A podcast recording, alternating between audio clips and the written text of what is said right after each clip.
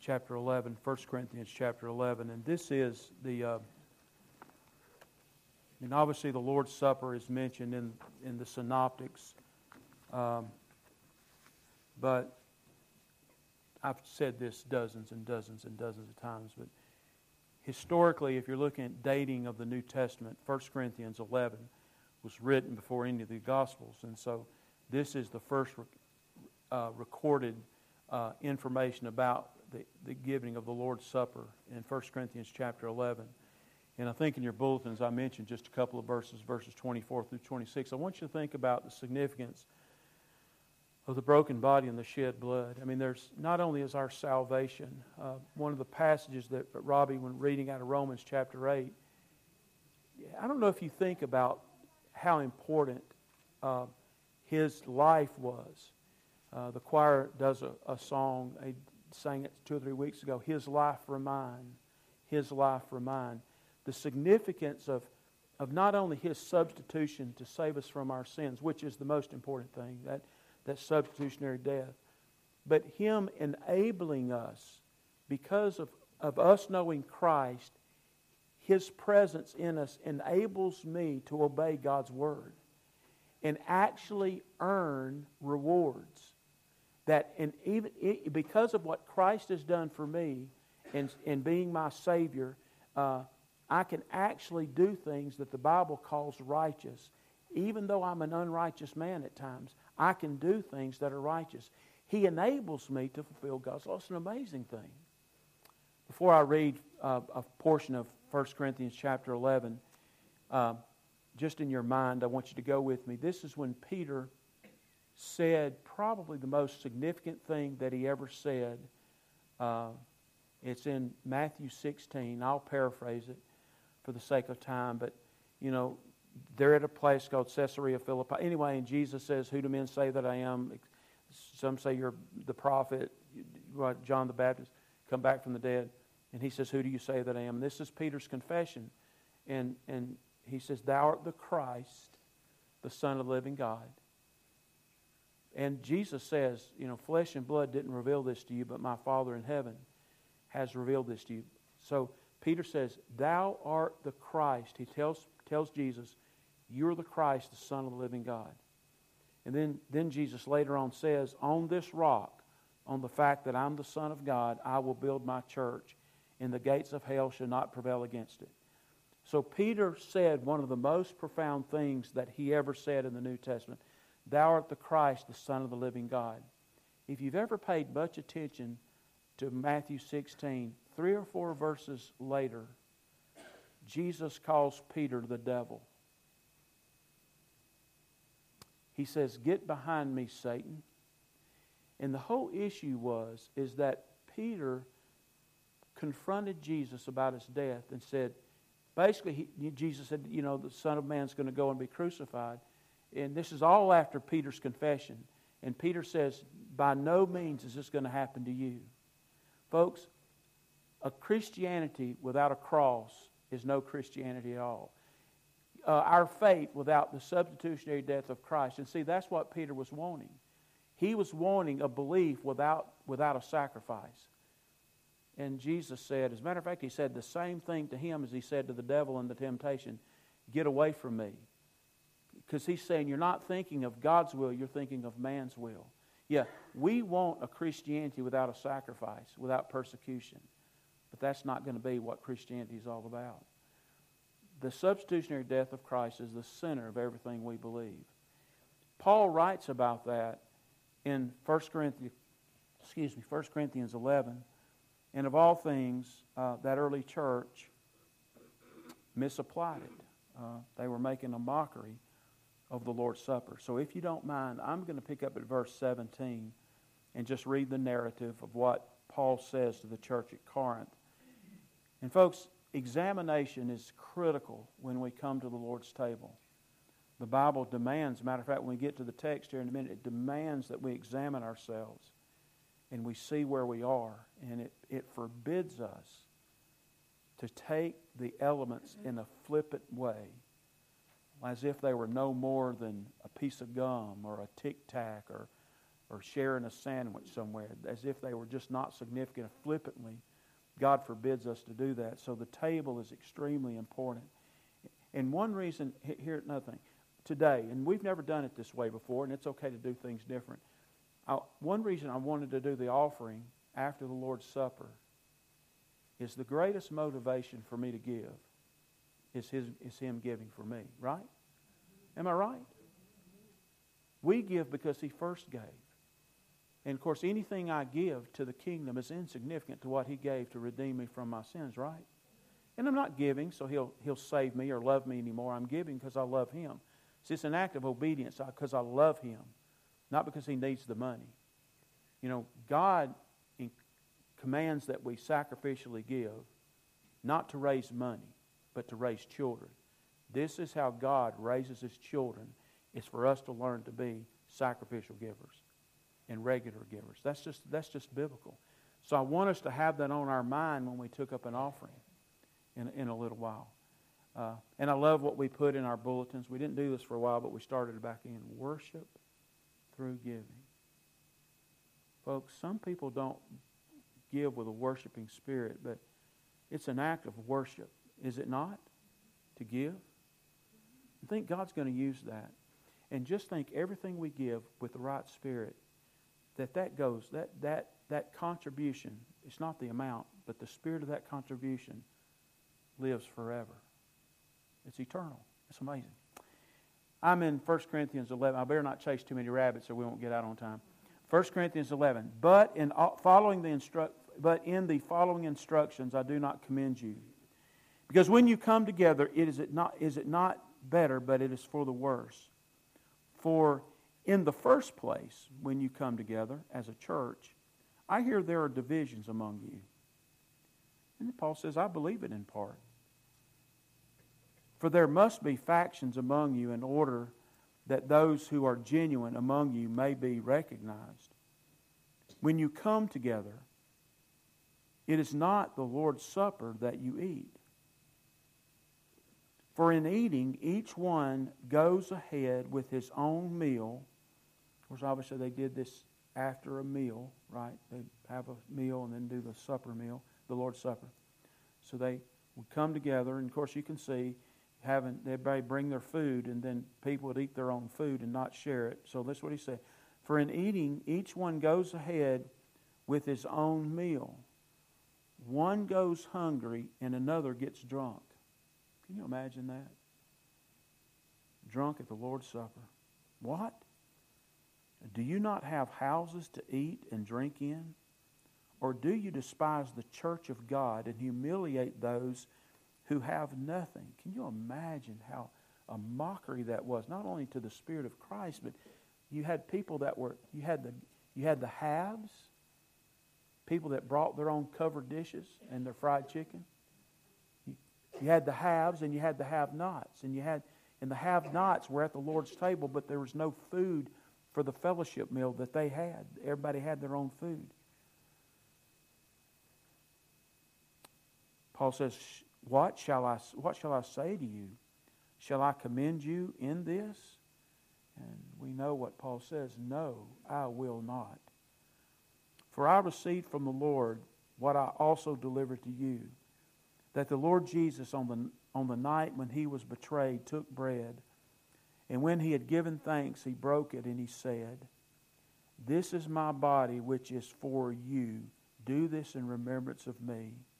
In the same way, also, he took the cup after supper, saying, The cup is the new covenant in my blood.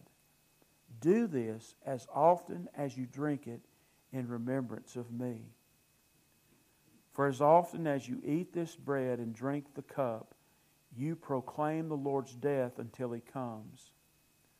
Whoever therefore eats the bread or drinks the cup of the Lord in an unworthy manner will be guilty concerning the body and the blood of the Lord.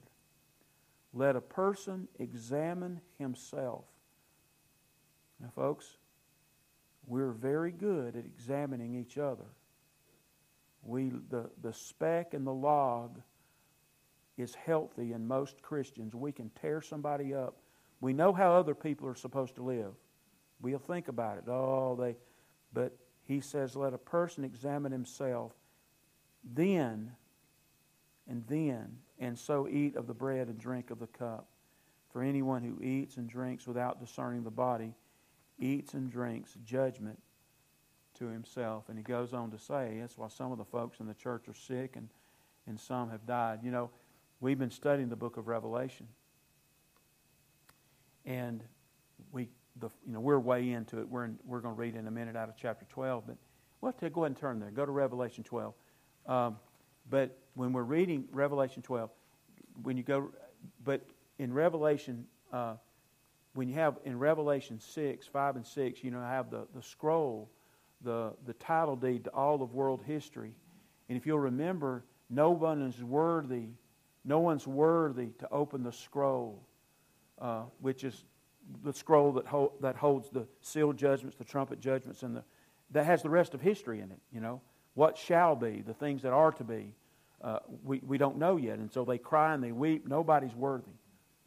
But remember how it describes the one that was worthy? The lamb that was slain was worthy.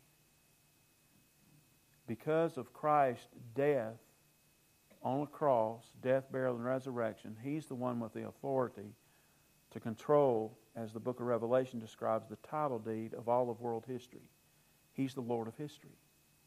And that goes back to, according to the book of Revelation, goes back to his substitutionary death for us. What's interesting about Revelation chapter 12, and we will look at it specifically next week, is uh, what, it, what it talks about, about these people that are saved. And, and during, it seems as if they're saved, and it's people that are uh, populating the earth uh, after, the, after the tribulation and, and during the millennial, people that are population. But I just want you to read this to you. And just follow along. I'm not going to talk about all the prophetic signs, but I I'm going to read down to the middle of the chapter. And a great, and a great sign appeared in heaven a woman clothed with the sun. This is obviously this is Israel, and the moon under her feet, and on her head a crown of twelve stars, twelve tribes of Israel. She was pregnant and was crying out in birth pains and she and in agony, and she given birth. That's Israel bringing forth that Jesus was a Jew. And another sign appeared in heaven. Behold, a great red dragon with seven heads and ten horns, representing nations. And on his head, seven diadems. His tail swept down a third of the stars of heaven and cast them to the earth. And uh, that's the fall of a third of the angels. And, and the dragon stood before the woman who was about to give birth, so that when she bore her child, he might devour it. And we remember when Christ was born, all the attempts for Jesus to kill Jesus. And, and uh, so she gave birth to a male child, one who is to rule all the nations with a rod of iron. But her child was caught up to God and, and to his throne. And now that jumps a long way, but Jesus was ascended into heaven after his ministry. And, and, the, woman, and the woman fled into the wilderness where she has a, a place prepared by God in which she is to be nourished for 1,260 days. Now, that's describing the last three and a half years of the tribulation, which is three and a half years Jewish calendar. They're protected, you know, because Israel's being persecuted. Move on. Now, war arose in heaven. Michael and his angels fighting against the dragon. And the dragon and his angels fighting back, fought back. And, but he was defeated. And there was no longer any place for them in heaven. And the great dragon was thrown down. That ancient serpent, and I love this passage, it tells us four different identities of Satan. One, one Satan, but Lucifer, the dragon, the ancient serpent. Anyway, that ancient serpent who is called the devil and Satan, the deceiver of the whole world. You see that now? This is Revelation 12, and it's reminding us that Satan is the deceiver of the whole world. And we know, we've studied, and we know biblical history.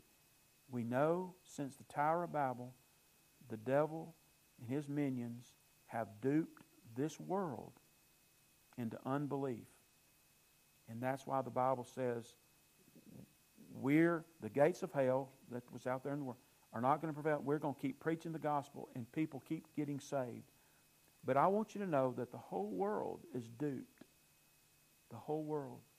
Uh, 1 John 5 says, 1 John 5 19 says, the whole world lies in the lap of Satan. So the whole world's duped.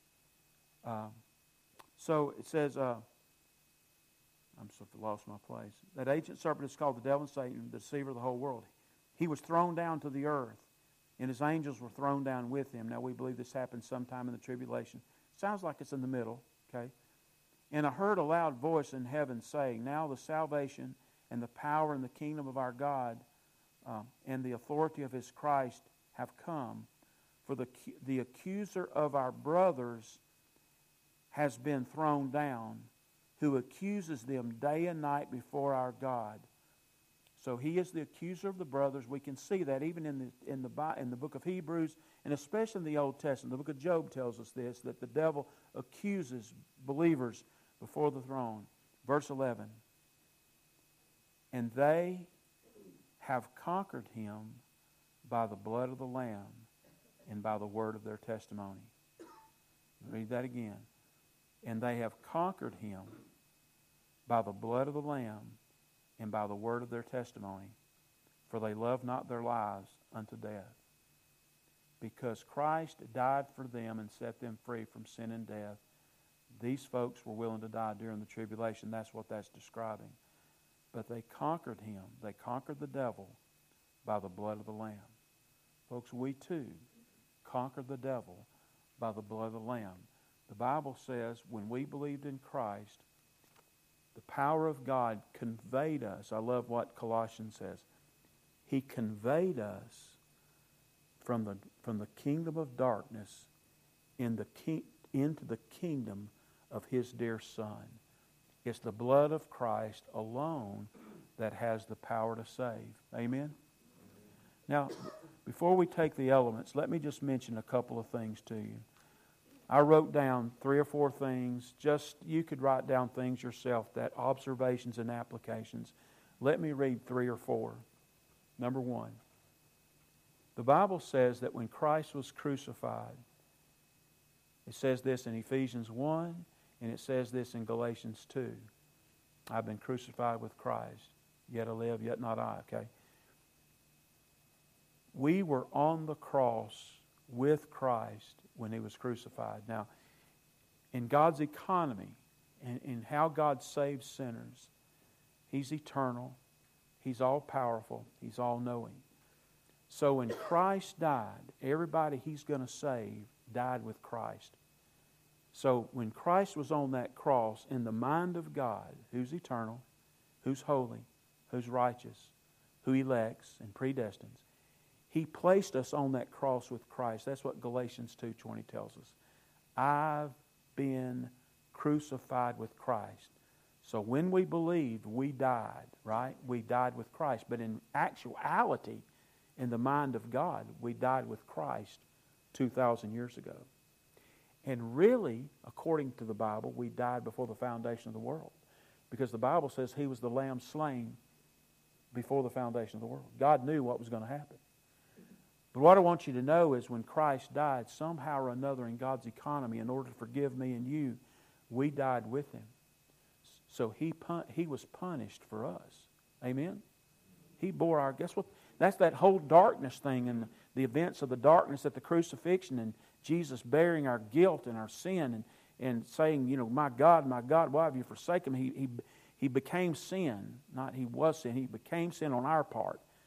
He, it was imputed to him our sin. So, number one, we were on the cross with him. Number two, the Bible says if we died with him, this is Romans 6, if we died with him, which we did, if you're saved, you, you did. The Bible says if we died with him, we will certainly live with him. Because the Lord that died on the cross, is he still dead? You can answer. Let's try it again. You, you didn't get it. Is he still dead? No. So if we died with him, okay, and then that same one we died with came alive, what Paul's arguing in Romans 6 is if we died with him, we'll certainly live with him, right? So he guarantees a resurrection. Folks, I'm giving you reasons why we love the Lord's Supper, why we worship and we remember the broken body and the shed blood. So, number one, we were on the cross. Number two, if we died with him, we'll live with him. Number three, and think about these words that Peter used. This is in 1 Peter, but we were purchased, set free, ransomed, and redeemed by the precious blood of the Lamb. Let me read it again. We were set free, ransomed, redeemed by the precious blood of Christ. Amen? And there's all kind of doctrines there. Purchased us out of the slave market of sin, set free from the guilt, ransom, redeemed. No longer an enemy of God. There's all these applications. So that's number three. Number four, we inherit by faith all the merits and the riches of the last Adam. The Bible calls Jesus the last Adam. Let me read that again. By faith, when we believed, okay, we inherit when we believed all the merits, all the riches of the last Adam. See, the Bible says, I'm like the first Adam. I, I have a sin nature. I'm temporal. I'm going to die. This flesh is going to give out, you know. So we bear the image of the man of dust. But we also have the blessings of the last Adam. So everything the last Adam earned as a holy, righteous son, I inherit by faith. Isn't that incredible? This is why we come to the table to remember, to remember the substitutionary death of Christ. Number five, the last one. And this is also in 1 Corinthians 15. Because of those four things, and we identify with and we dedicate our lives to the Lamb slain before time began. We identify with and we dedicate our lives to the Lamb slain before the foundation of the world. We love Him because He first loved us.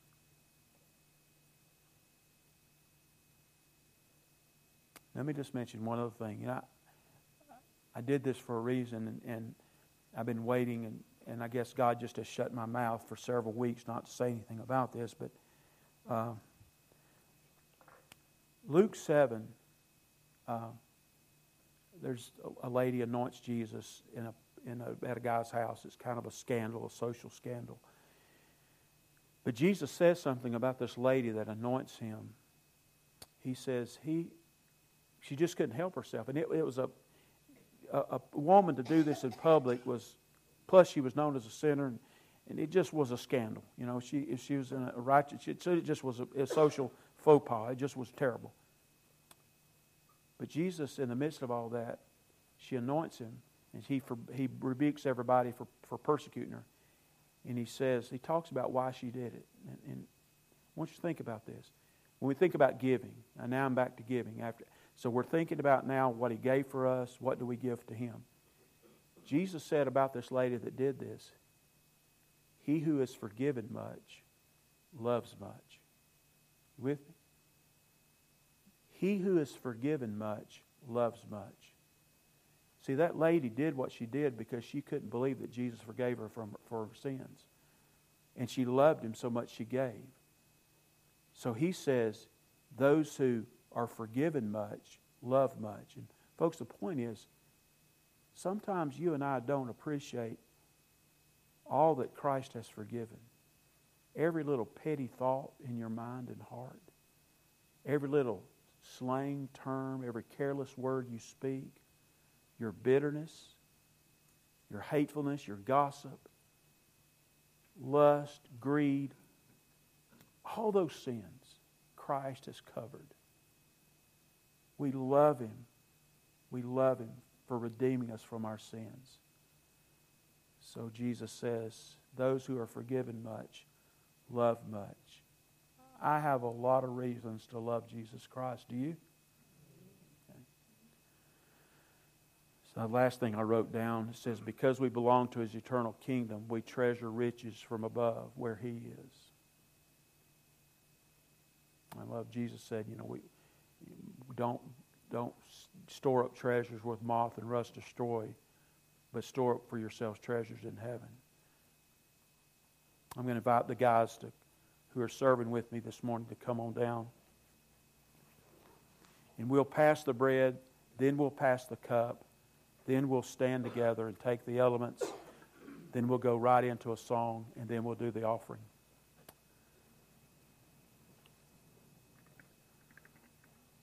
You got eight. That's good.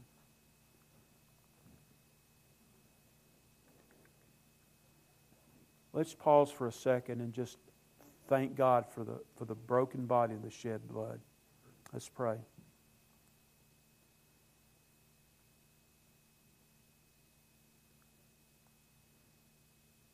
Lord, I, I remember all through the Bible, you know, you, you describe yourself as the Son of Man.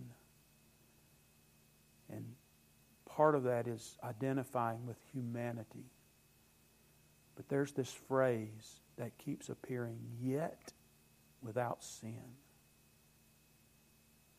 Father, we're here because a sinless Savior suffered and died, humbled himself, suffered and died as a replacement. A literal man who lived a perfect life and then willingly, as the God man, went to the cross to bear our guilt and punishment. Father, thank you for the body. Thank you for the blood. In Jesus' name, amen.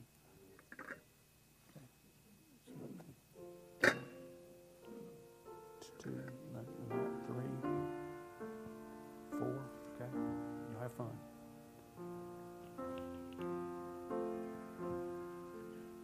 Again, just hold the bread and we'll pass the cup in a moment.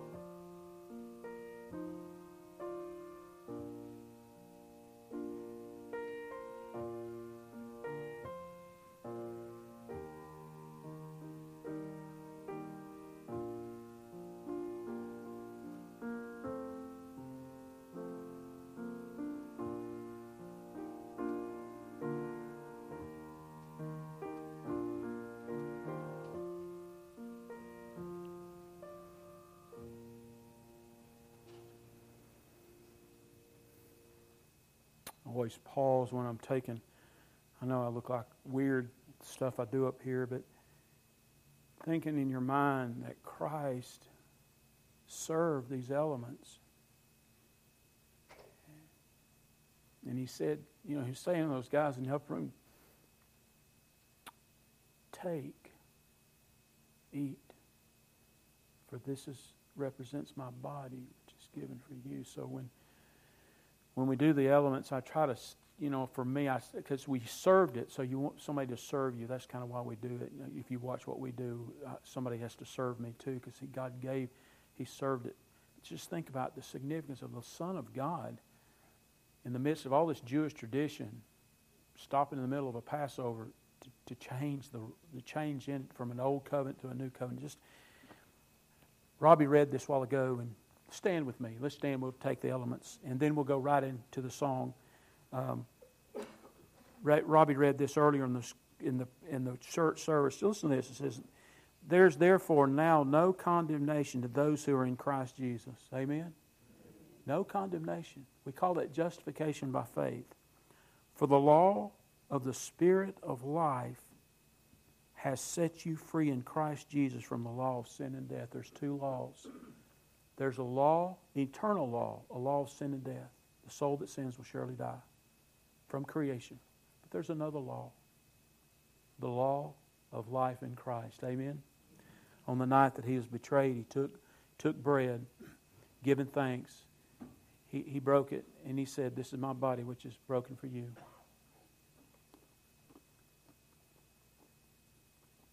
that unleavened bread, sinless. They understood what he was saying. Broken, a sinless Savior taking our place. And we know that without the shedding of blood, there's no remission of sin. So he took the cup, which is the third cup of the Passover celebration. And he said, really, he said, this is the covenant, that this is the new covenant in my blood. Do this in remembrance of me.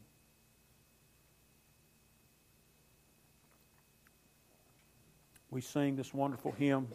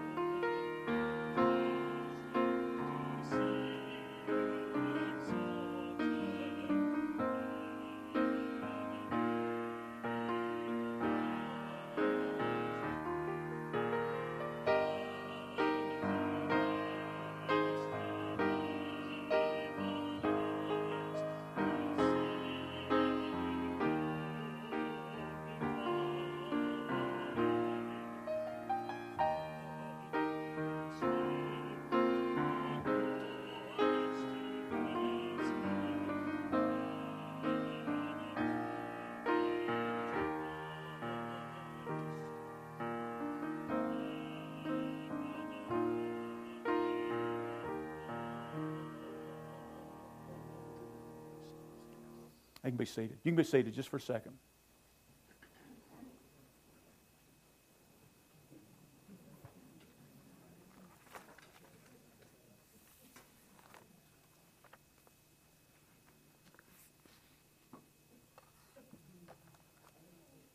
You know, the orthopedic surgeons love us, don't they? You stand up, you be seated. Y'all through, guys? Stand up, be seated.